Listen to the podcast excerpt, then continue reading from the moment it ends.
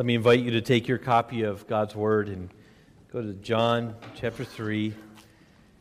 And we'll start reading verse 16 this morning. If you're using one of the Bibles in the, in the rack in front of you, it'll be page 888.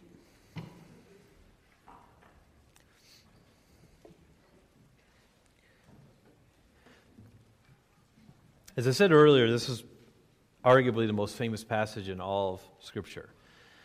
Um, usually, when passages are translated into different languages, this is one of the first verses that is translated. The Gospel of John is often the first book that's translated into a new language. But this is one of those verses where it's, it captures the essence of the grand narrative of Scripture. And so I thought it fitting for us as we celebrate the fourth Sunday of Advent today, um, a week late, but as we celebrate this fourth Sunday of Advent, the theme being love, I've thought it be fitting to draw our attention to this text of Scripture here. It says, For God so loved the world that he gave his only Son, that whoever believes in him should not perish but have eternal life. For God did not send his Son into the world to condemn the world but in order that the world might be saved through him. Whoever believes in him is not condemned, but whoever does not believe is condemned already, because he has not believed in the name of the only Son of God. To many, Christian or Christmas, excuse me, is about presents and gifts. And giving gifts isn't bad, and probably this last week, most of us, if not all of us, enjoyed some type of gift giving back and forth. And, and that's not a bad thing, like I said.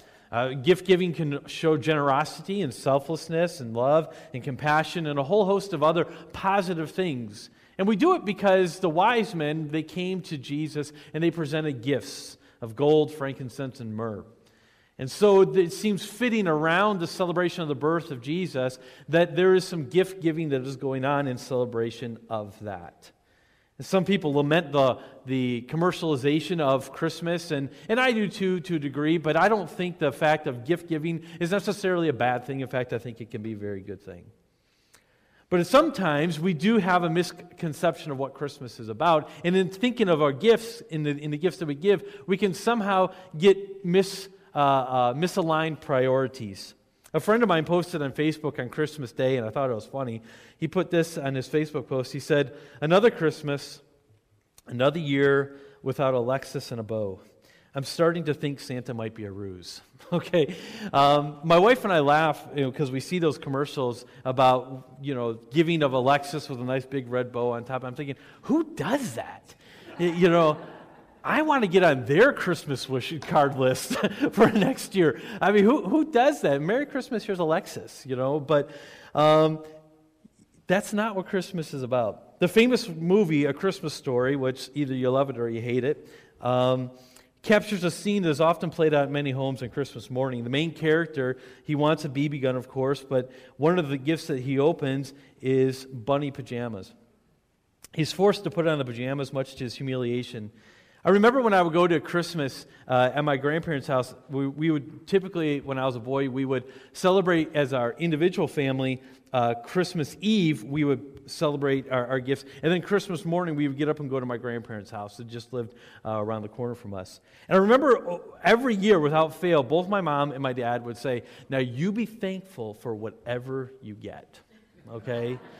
I think they thought that bunny pajamas would be given at some point or something like that. Because there's usually some type of gift that's given that is uh, more on the practical side rather than on the wish list side of it. The fact of the matter is that many, many kids woke up on Christmas Day probably and opened up a gift and received something different than what they had wanted. Instead of getting an iPad, they got a pen and notebook. You know, the paper kind, remember those? Um, instead of a cell phone, they got a book. And for some, they got underwear instead of a new car. Um, there was a there's a video going around on the internet by a Canadian uh, airline company who did this uh, this special thing where they they had a, a, camera set up in the terminal and uh, there was a video thing you were supposed to scan your boarding pass and and a little Santa would come on to the, the screen and says, what do you want for Christmas and and it was a real live person in the back and uh, who was reading the information and so they were having this dialogue and so people would say, "Oh, I want a you know new TV, or I want you know a, a, a tablet, or I want a, uh, one guy says I want socks and underwear." Well, they got they, they they did the flight, and so what they were doing is they sent people at the destination to buy all these gifts, and so at baggage claim, all these gifts come out. And uh, maybe you've seen the video, and there, there was a ton of gifts given, and it was just kind of this, this magical moment, if you will, uh, of all these kids and all these people giving, uh, getting the gifts that they had asked for. Now, um, one guy is he asked for socks and underwear, and when he opened up his gifts, it was socks and underwear. another guy, he asked for a big screen TV, and when he got there, he got a big screen TV. Now, I've had several people I've talked to about this story, and without fail, in the conversation, always, someone always said, and I confess that I thought the same thing too, but boy, the guy who asked for socks and underwear, he's bumming. okay? you know, he should have asked for something bigger, he should have asked for something more. But isn't that indicative of our ungratefulness and short sightedness? And so the title of the sermon today is, you know, why God gives us boxers and not Boxsters for Christmas. Now, what's a Boxster? Maybe you don't know. Boxster is, a, is an expensive car made by Porsche or Porsche, depending on which tax bracket you belong to. So, so God does it in this text here. He gives us exactly what we need, okay? Not exactly what we would wish for, because in our depravity, we would wish for something that would not satisfy us. In our depravity, we would want something that would be short sighted in our sinfulness, in our weakness, we would ask for something that would fail us. But God does not do that. He gives us exactly what He needs. Now, this is not to say what we, what we need. This is not to say that God, He never gives us extras or the desires of our heart, because He does do that at times.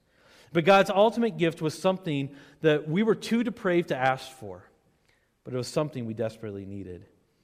What we think is best for us is often not what really is best for us. And God gives us the best for us. And we can be certain of that fact. And we see this in this text here. So this morning, we're going to look at two points. We'll spend more time in the first point than in the second point. We're going to look at God's gifts and how they are related to Him and His plan. So, number one, if you're taking notes, God's gift is directly related to His love. God's gift is directly related to His love. And we're talking about this gift here in John chapter 3 and verse 16. It says, For God so loved the world that he gave his only Son. You need to understand here that there's no compulsion. There's no there's nothing that forced God to do this. When we consider this text, we need to understand that this was something that had started from God. There was no debate in heaven and between God and Jesus and saying, well, I suppose we should do something about this. From before the foundations of the earth, this was God's plan that God would give. And it's because of who He is. His nature is love. This is not a, like a, a decision made in a hostage situation where it's under duress and that he had to give his son because there was great duress that he was under and that he was forced to do this. No, this was a decision, this gift that he gave to the world that he planned on before the foundations of the earth. You need to understand this. It is directly related to his love and nothing else. It's not, it's not because he was forced to. It's not because there was no other option. It wasn't because he was backed into a corner and he was trying to decide how to make lemonade out of lemons. This is not what was going on here. It is because of his nature. There are only a few things, a few attributes of God that are actually told that that is who he is, and love is one of those. In 1 John chapter 4 and verse 8, it says, God is love. And so this gift that we see here, you need to understand that when Jesus Christ came to the Advent, in that first Advent, it was related to God's love. He loved the world. Now, God's love is uniquely generous. God's love is uniquely generous. Now, when you see there, it says that he gave his only son. Now, the older translations, if you have a King James version, the version I used for many years, it was it says the only begotten son. Now, or other translations will say his one and only son. And in the English Standard Version, from which I use here, it says his only son. Now, some people have taken uh, uh, umbrage with that by saying that, hey, wait a minute here. No, that's not, uh, that's not correct because we are called children of God. But what he's saying here, when this word, this only son or only begotten, depending on the translation that you use, the idea here is his unique son. It's the idea that God gave his best, his unique, his beloved. What is he saying here? Eh, what Jesus is saying here is he's saying that, that God, he gave the best gift that he could give. And so what was happening here is we need to visualize it, it was like a tsunami of God's love flooded the earth on this first Christmas day. Now, it would have been admirable of God if he would have had three sons, and he gave one of them to die for the sins of the world and keeping two for himself. It would have been admirable if he had four or five sons and he said, Here, you can have my firstborn, but I will keep the rest. But that is not what he did. This was his only son. This is one of the reasons why I believe the Old Testament account of Abraham offering Isaac is so important because it foreshadows and it points to this moment right here. When Abraham, this wasn't a sadistic move on God's part by telling Abraham to offer his son. What he was doing is he was showing the world how difficult it would be to give a son who is a sinful son, who is a depraved son. It would be unthinkable for us to do that. It would be unthinkable for any of us to do this to offer one of our children. But God, not only did He give His only Son, His one and only Son, and who He is and who He shares His nature with, He gave the perfect Son. There was nothing wrong with Him. And so, as we think about God's love here, we need to understand that this is uniquely generous here. There is no other gift. There is no other gift that compares or even comes close to comparing to the love that was displayed here on this first Christmas day. We all gave gifts, or most of us probably gave gifts this last week. And I gave some gifts to my wife because I wanted her to know that I love her. We gave gifts to my daughter because we want her to know that we, uh, we love her. And none of the gifts that we gave her required batteries because we love ourselves. so there, there were opportunities to be given or, or, or for us to show love. And even if we had a Lexus with a bow on it that we gave to somebody, that does not compare to the love that God showed. My goal for this message this morning, just so you know, is just to plead with you to consider God's love. I plead with you to, to really search your soul to see if you understand and if you're grasping God's love and if you've experienced God's love. If you're here today and, and, and you've gone through the motions or you have not fully believed in Christ or you're still on the fence about this, let me tell you right now, I'm pleading with you to follow Christ. I'm pleading with you to believe in Jesus Christ. And if you are a child of God's and you have believed in Christ, my, my goal for this message is for us to walk away in awe of God's love and how great it is. It would have been easier for God to give the universe, to give up the universe, than to give his son. It would have been easier for God to take all the angelic host and give that up and sacrifice that than Jesus Christ. But that's not what he did. He gave the best that he had. He gave this unique person of Jesus Christ, and Jesus was willing to do this. For God so loved the world that he gave his only Son. No one here today has even come close to making this type of sacrifice. So God's love is uniquely generous. I, I also want to point out that God's love is undeserved. Because it says, Who did he love? He loved the world here. And there's been a lot of different discussion about this world, this word world. The word is cosmos, and it has at least seven different meanings that it's used seven different ways in the New Testament. But what is going on here is he's saying he loved the world as we understand it. He, the, the system that, that is here. He, he loved his creation so much that he gave his son. And so God's love is to be admired, as D.A. Carson said, not because the world is so big and includes so many people, but because the world is so bad. That is why we should be in awe of God's love. Because there's no one here that deserves God's love. There's no one here that is, is listening to me, either presently or on the internet, that has any type of, uh, of, of self worth that would demand that God loves them. And we need to understand it because I believe this is a fundamental misunderstanding we have. Because for the most part, a lot of times we are people who think we are okay or we are worth something. And the Bible clearly teaches that our sin separates us from God. And so our sin demanded punishment, our sin demanded condemnation, like this text says.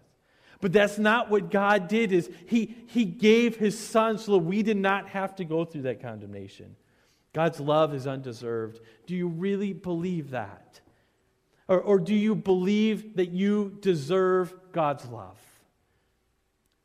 I, I fear that because of the way we act or we think about the truths of God's word or because of the familiarity of God's word to us, I fear that it becomes rote or, or it loses its sharpness and, and its meaning to us. But the fact of the matter is, there is nobody here, myself included that deserves God's love. I think sometimes if we were to stand before God, we know the theological answers to say, we know what we should be saying here. But I wonder, but I wonder if we would argue with God. If if, if we didn't accept Christ I, I, and, and, and we stand before Him, and, and I wonder if we would argue our worth before God. I think we would. Because that's how sinful we are. But understand here, what God is doing here is He's showing this, this intense love, this uniquely generous love, and He's invading the world with it because, and it's amazing because it's undeserved. Thirdly, I'd like to point out about God's love is that it's universal. Again, I told you the, the what he's talking about the world here in the idea of fallen mankind in its international aspect, men from every tribe and nation not only Jews, but also to the Gentiles. Um, just so you know, in the text here, there, there is some debate about whether or not Jesus is speaking this or John is speaking this. Just, just I hope that doesn't ruin the text for you that I point that out. But it, in the original scrolls, when it was written down, they didn't have the red letter edition, uh, just so you know. Um, so the red letter edition is that was put in later on. Uh, there were no quotation marks either. I have them in my copy of the scriptures, and in my copy of the scriptures, the translators have said that Jesus, uh, they feel Jesus said these. Um, I lean more towards that way, but it could be John that's saying this as well as a commentary. Um, it doesn't really matter, I, I suppose. But whoever is saying this, whether Jesus is saying this or John is saying this, what he is saying here is that God loves not just the Jews but God loves the Gentiles as well. Now, you and I don't fully appreciate that, that, that, the feeling and the, the power that that would have had at this moment. But you got to understand, the people that, that, that would have been reading this or hearing this, they would have thought that God came to save or to, to, to be their God exclusively. And, the, and, and even the thought or the notion of another tongue, tribe, or nation being included with that would have been repulsive. To show you how far it was, rabbinic literature said, rabbinic teaching said this it said that if you see a Gentile, do not draw near to them, not even for the purpose of sharing the Torah with them. Okay? Not even to give them the good news of God. Don't even go near them. This was the reason why the Samaritan stories were so powerful. When Jesus made the Samaritans the heroes of the story, this is the reason why it was so earth shattering, is because they didn't think that God was here for anyone else. But here, Jesus or John says that Jesus came, that God sent Jesus because he loved the world. John Calvin said the Heavenly Father loves the human race and wishes that they should not perish. God takes no pleasure in the death of the wicked. And so, what we need to understand here is that God's love is universal. He loves not just me and not just uh, you and not just the context that we're in, but He loves His creation.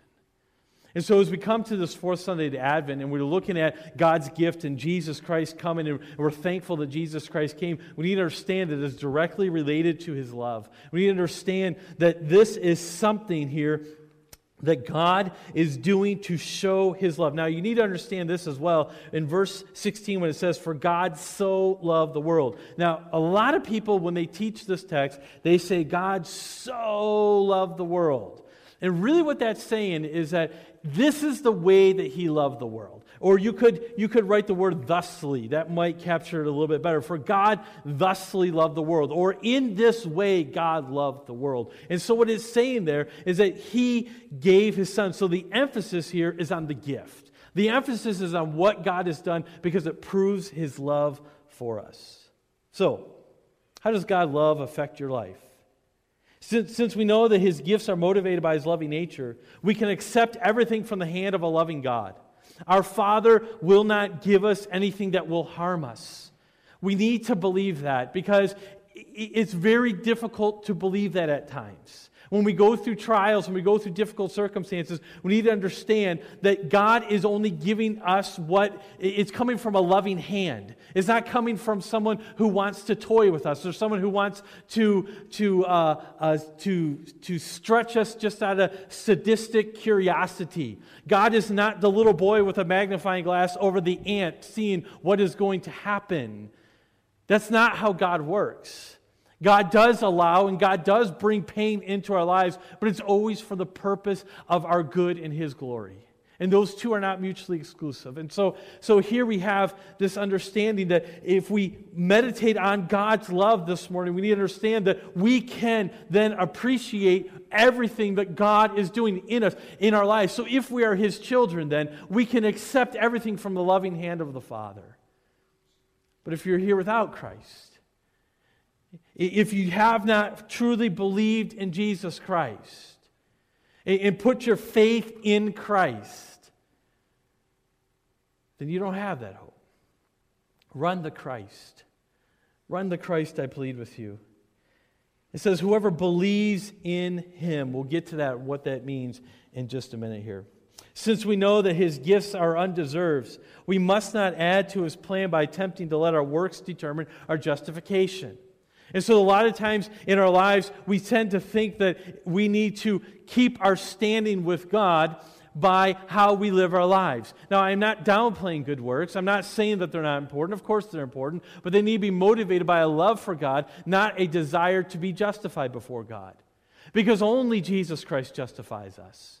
And so that's what this text is teaching here that it is God that motivated this. It's not man that motivated this. This whole salvation process isn't something that man came up with. This isn't started by man. This is started by the Father. And so the Father wants to show his love to us. And so our response is to respond in faith. And so we don't add anything to that. We don't get more of God's love by uh, doing good things or, or keeping a certain amount of Sundays uh, in attendance, although that's important, but that's not what keeps God's love. God's love is on His volition. And since we know that His gifts are intended for people from every tongue, tribe, and nation, we must seek to share the gospel message with the world. And so I'm thrilled that Jessica is going to Haiti. And we need to be praying earnestly for her. And we need to be looking for opportunities to share the gospel, not just in Haiti and not just in remote parts of the earth, but in Verona and in Madison and in Fitchburg and in Stoughton and wherever we are located, we need to bring the good news to people. This is how God's love affects your life. If, if you were suddenly to find a, a secret formula that would guarantee that all your debts would be eliminated, not just now, but for the rest of your life. And you could share this secret method. Would you not tell your friends and family about it?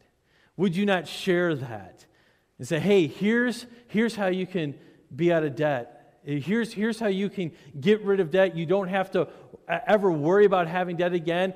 You, if you just do this, take this gift, of course you and I would, would give that gift. If, if we suddenly came up with a cure for cancer or, or, something of, or something of that nature, and, and we say, if you take this pill, it, you, you will never have cancer again, of course we would share that. I would be, I would be on the next plane to Canada to give that to uh, my father in law's wife. I don't have that. But honestly, I have something better than both of those. Because both of those are, are temporary. Both of those only affect this life. But what I have and what you have affects eternity. And so let me plead with you embrace this gospel message. And don't just embrace it and be happy that you have it. Share it. Take it all over the world. Take it to your workplace. Take it to your family get togethers. Take it to your neighbors. Take it all over the world. Because this is God's plan. So God's gift is directly related to his love. And very quickly, let me also share that God's gift is directly related to his cosmic plan. And that continues this thought that I was just developing here. In verses 17 and 18, well, verses 16 and 17 and 18, we see really a summarization of God's plan. It's motivated by, by his love, and it's executed by his son, and we are the beneficiaries of it.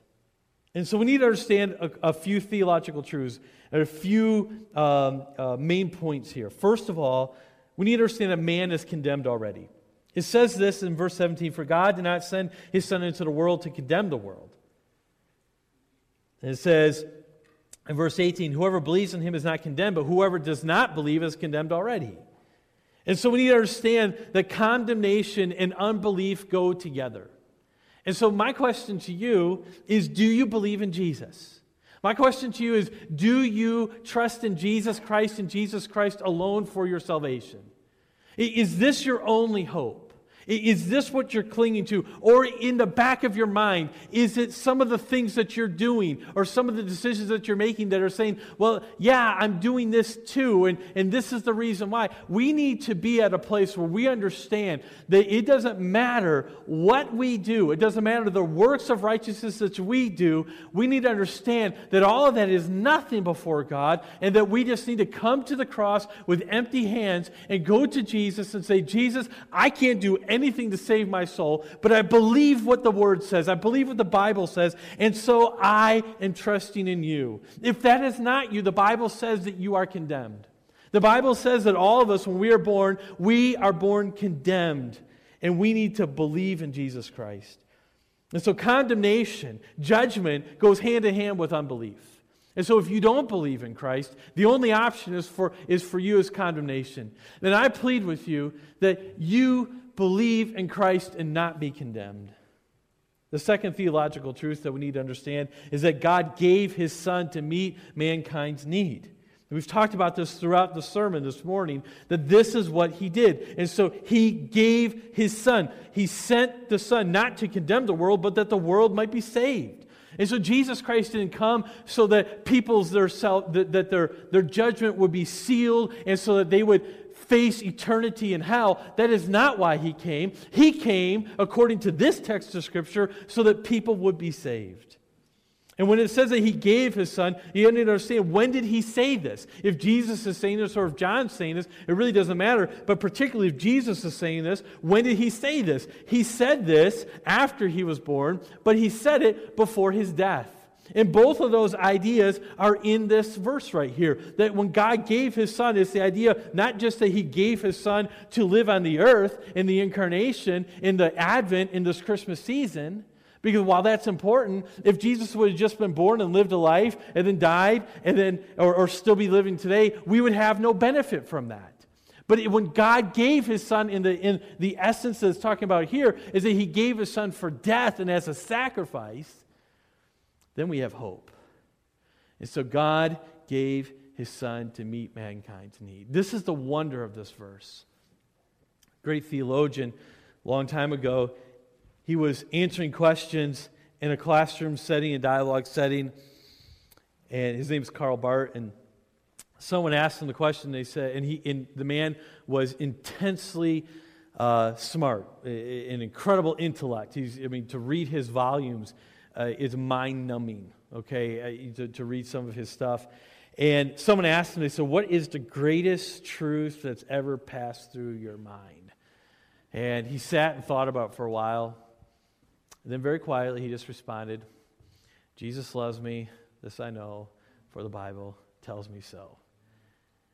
And he went back to, and then he started to talk about John 3.16. This is a great theological truth because it meets everyone's needs. There's no one here today that this doesn't apply to. There's no one here today that, that it, it, it, can be said, well, that's good for you, Jeremy, but it's not good for me. That's wrong. This meat, this gift, it's part of his plan from before the foundations of the earth. He knew that man would need a Savior, and so he sent, he gave his Son to meet our needs. This is an important theological truth. The last theological truth under this heading that I'd like to share with you is that man must respond in repentant faith in Jesus' work. You know, Isaiah said that it pleased the Father to bruise or to crush his son in Isaiah 53:10.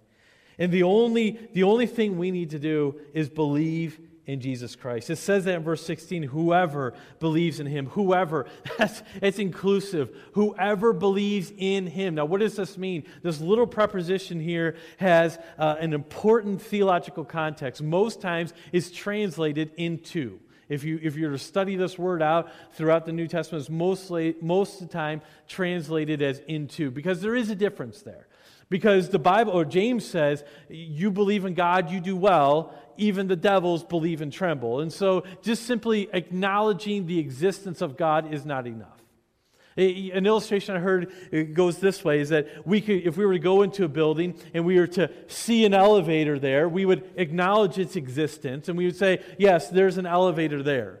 And then we could even see people get into the elevator and take them up to another floor, and then it comes back down and it's empty. And so obviously they got off someplace. And so we can, we can believe that the, the elevator exists, and we can believe that the elevator has some sort of power to transport people.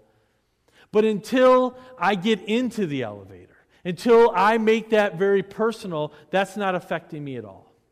And the point of this text here is that we need to believe into Jesus Christ. We need to put our faith and trust and our dependence in Jesus Christ. Now, theologically, we understand that when we do that, God is motivating that, and God is the one who's given us the ability to do that. But we need to understand that in this text, it's a universal call saying, Whoever believes in him will not perish but have eternal life. And so earlier I said that condemnation and unbelief are connected. Here we see that eternal life and belief are connected. This is the only thing that is required. So, there are really two options this morning believe or perish.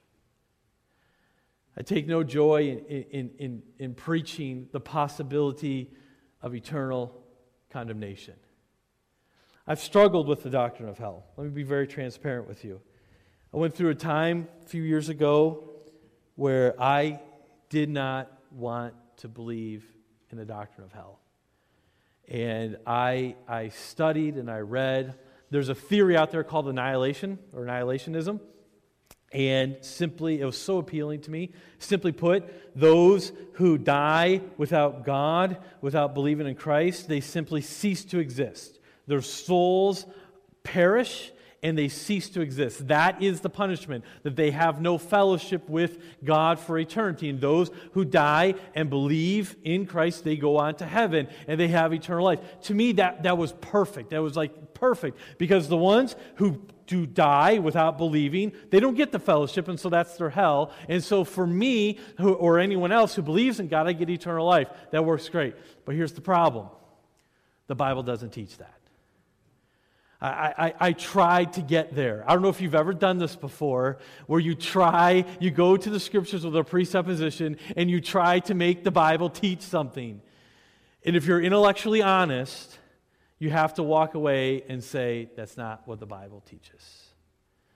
And so I've struggled with this doctrine. I take no joy in, in standing before people and saying, look, if you do not believe, you will perish. I say that with all sobriety. I say that with tears. I say that with, with great compassion. And so I plead with you this morning. Do you know Christ?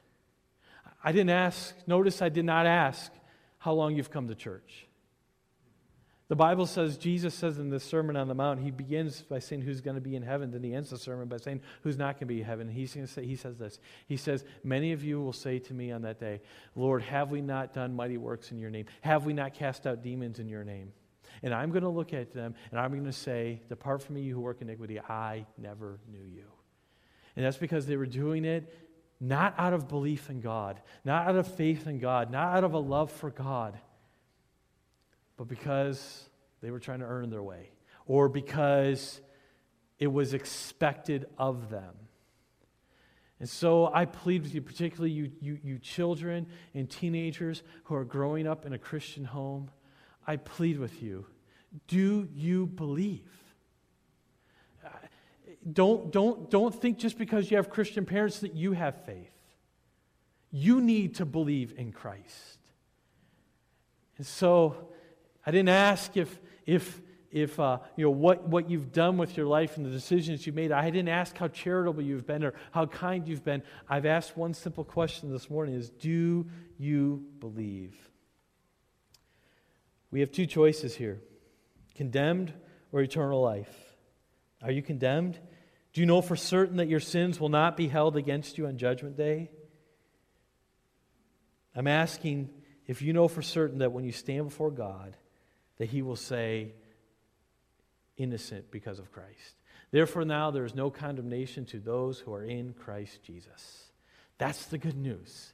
If we simply go to God in repentant faith and say, God, there's, I, I have sinned against you, and there's nothing I can do to save me, but you sent Jesus to die, I believe in that. Save me from my sins. That's it. You say, that sounds too easy. Yeah. You say, that sounds too good to be true.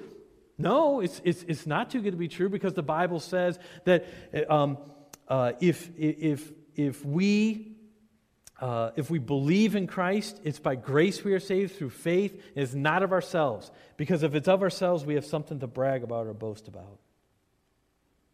So, what is stopping you this morning? Intellectual questions, hypocritical Christians, your pride? I urge you to run to Christ. Ask Him to answer your questions and to give you faith. One of the greatest things, the verses I go back to in Luke chapter 17, is when the disciples looked at Jesus and they said, Increase our faith. The disciples who walked with Jesus said, Please increase our faith. I love the man who was having his son healed, and he runs and meets Jesus, and Jesus, he asks Jesus to heal his son, and so Jesus says, I will if you believe. And what does the guy say? I love this. He says, I believe. Help my unbelief. I love that. If you're struggling with belief, can I just ask, ask God to give you faith?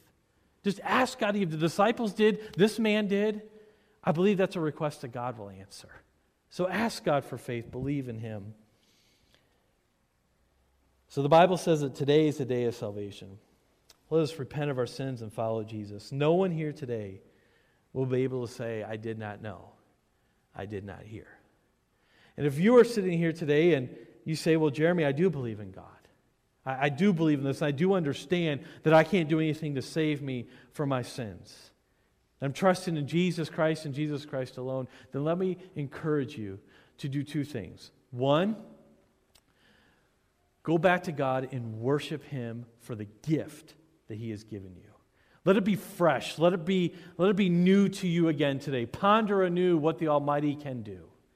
Go back and, and, and remind yourself of how awesome it is that God would save you from your sins. And then, secondly, tell someone. This week, go tell someone about this good news.